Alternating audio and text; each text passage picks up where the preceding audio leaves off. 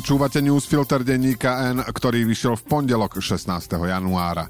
Udalosti dnes vybral a komentoval Juraj Javorský, ja som Braňo Bezák. Dnes o tom, že starosta Poltára hovoril Putinovým vyslancom spasíba, o tom, že Hirman odrážal útoky Sulíka a Matoviča a o tom, že svedok je potrestaný, vinníci sú voľní.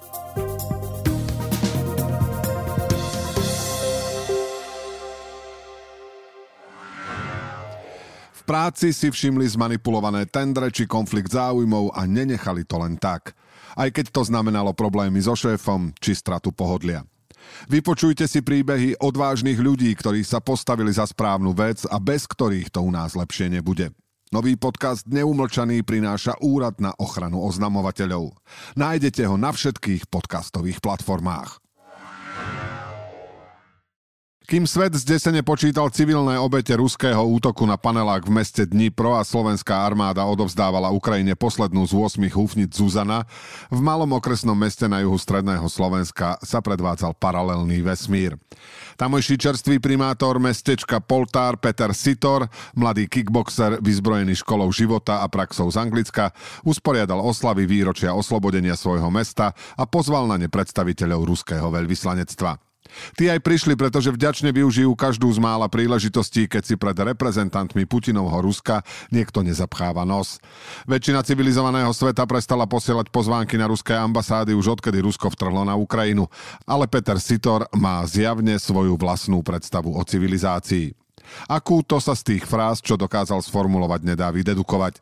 Napríklad hovorí, že nepriateľom nie sú krajiny, ale jednotlivci, že netreba miešať minulosť a súčasnosť, alebo že ruská delegácia, ktorá navštívila Poltár, nemôže za to, čo sa deje na Ukrajine. Správu, že Rusko označilo Slovenskú republiku za nepriateľský štát, jeho hlava doteraz neprijala a podľa primátora je to tzv. prvotná informácia, takže sa k nej nebude vyjadrovať. Na obhajobu Petra Sitora sa nedá povedať nič. Dá sa len napísať, že v tom nebol sám. Oslav s ruskými a sovietskými vlajkami so sovietskou hymnou a s atmosférou zatuchnutého socializmu sa zúčastnili aj ľudia zo Slovenského zväzu protifašistických bojovníkov, ďalší členovia vedenia mesta a okresná predsedníčka strany Hlas. Ešte, že je hamba dosť veľká, aby sa ušlo všetkým menovaným. Hambu zjavne vnímal veľmi citlivo aj facebookový profil s názvom Minister obrany Jaro Naď, keď sa neudržal a účastníkov oslav nazval Háveďou.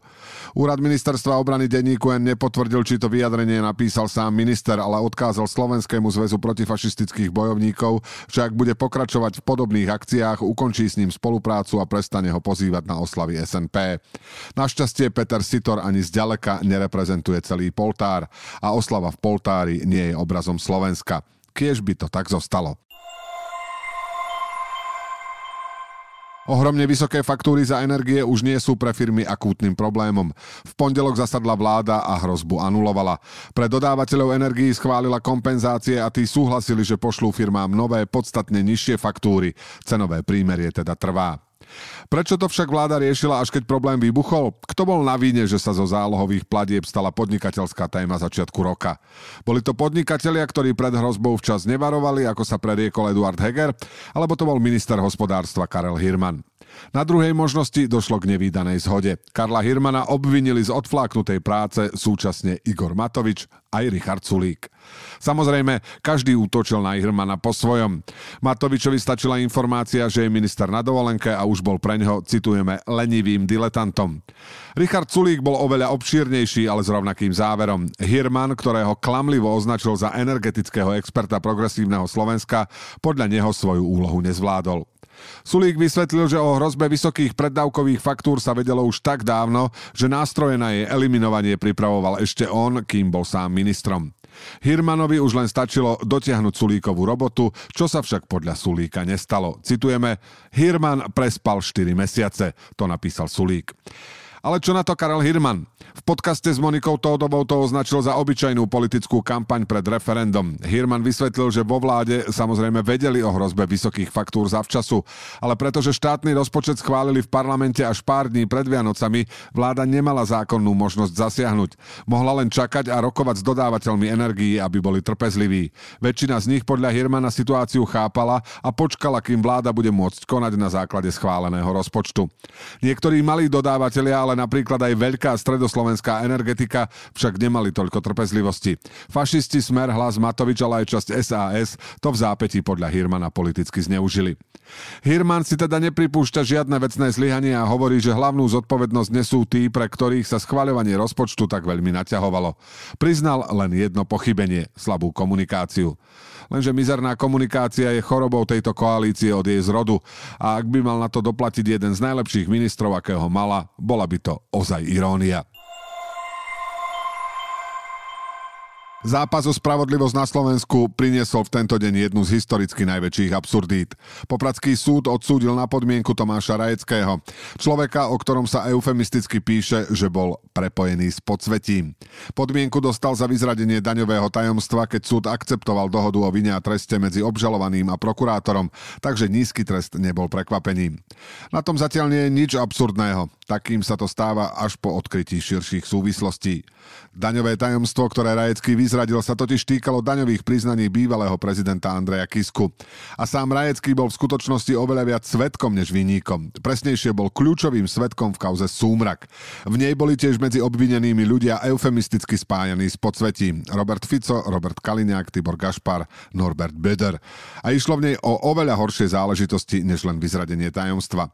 Lenže kým Tomáš Rajecký sa priznal, že zorganizoval zverejnenie údajov o kiskových daniach a porozprával aj to, akú úlohu v tom hrali Kaliňák či Böder, oni všetko popreli. Kým Rajecký dostal za svoje priznanie právoplatný trest, Fico s Kaliňákom dostali od generálneho prokurátora Maroša Žilinku a jeho poskoka Jozefa Kanderu odmenu v podobe zrušenia obvinenia podľa paragrafu 363. Takže svedok je potrestaný, vinníci sú voľní. Je to síce trochu zjednodušené, ale inak verné pomenovanie absurdného výsledku. Keby bolo Slovensko krajinou s fungujúcimi právnymi inštitúciami, nestalo by sa to. Lenže odkedy koalícia Igora Matoviča, Borisa Kolára a Richarda Sulíka nakazila generálnu prokuratúru Marošom Žilinkom, kľúčová inštitúcia neustále zlyháva. Zrušenie obvinenia Ficovi a Kaliňákovi bolo nebotičným zneužitím práva už v čase, keď sa to stalo. Pondelkový rozsudok Popradského súdu nad Rajeckým to už len potvrdil. V práci si všimli zmanipulované tendre či konflikt záujmov a nenechali to len tak. Aj keď to znamenalo problémy so šéfom či stratu pohodlia.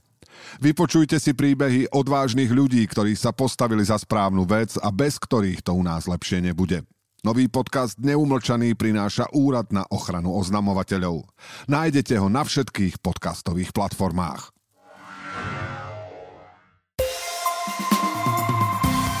A teraz ešte správy jednou vetou. Igor Matovič deň pred koncom na ministerstve financí vymenoval Erika Ňariaša Zolano za člena predstavenstva Typosu. Najúspešnejším maďarským politikom na Slovensku na Facebooku bol minulý rok politik aliancie Örš Oroš. Za ním skončili poslanci Oľano Ďorď Dimeši, Gábor Grendel či predseda aliancie Kristian Forov. Priemerná teplota vzduchu v prvej polovici januára 2023 dosiahla na Slovensku kladné hodnoty. Iba vo vysokohorských polohách boli teploty pod nulou. Automobilka Stellantis v Trnave od 1. apríla dočasne preruší výrobu na víkendovej zmene. Súvisí to s úpravou výrobných liniek a s postupným nábehom nového výrobného programu, ktorý je naplánovaný na začiatok roku 2024. Polícia v Prešovskom kraji chytila len cez víkend 5 vodičov s vyše 2 promile alkoholu. Slovenské elektrárne začali s ďalšou fázou uvádzania tretieho bloku jadrovej elektrárne Mochovce do prevádzky, a to s energetickým spúšťaním. Úrad pre dohľad nad zdravotnou starostlivosťou kritizuje štúdiu o nadúmrtnosti na COVID-19, na základe ktorej chce generálna prokuratúra preveriť manažment pandémie. Dokument vykazuje podľa úradu vážne metodologické nedostatky. Udalosti do dnešného newsfiltra vybral a komentoval Juraj Javorský a na záver posledné slovo odo mňa. Od siete k uteráku. Tak by sa dalo pomenovať pôsobenie dvoch premiérov z Oľano. Kým stál na čele vlády Igor Matovič, chcelo sa človeku zakričať hoďte na ňo sieť. A Eduard Heger v politickom ringu aktuálne dospel do štádia, že mu tam treba hodiť uterák. Do počutia zajtra.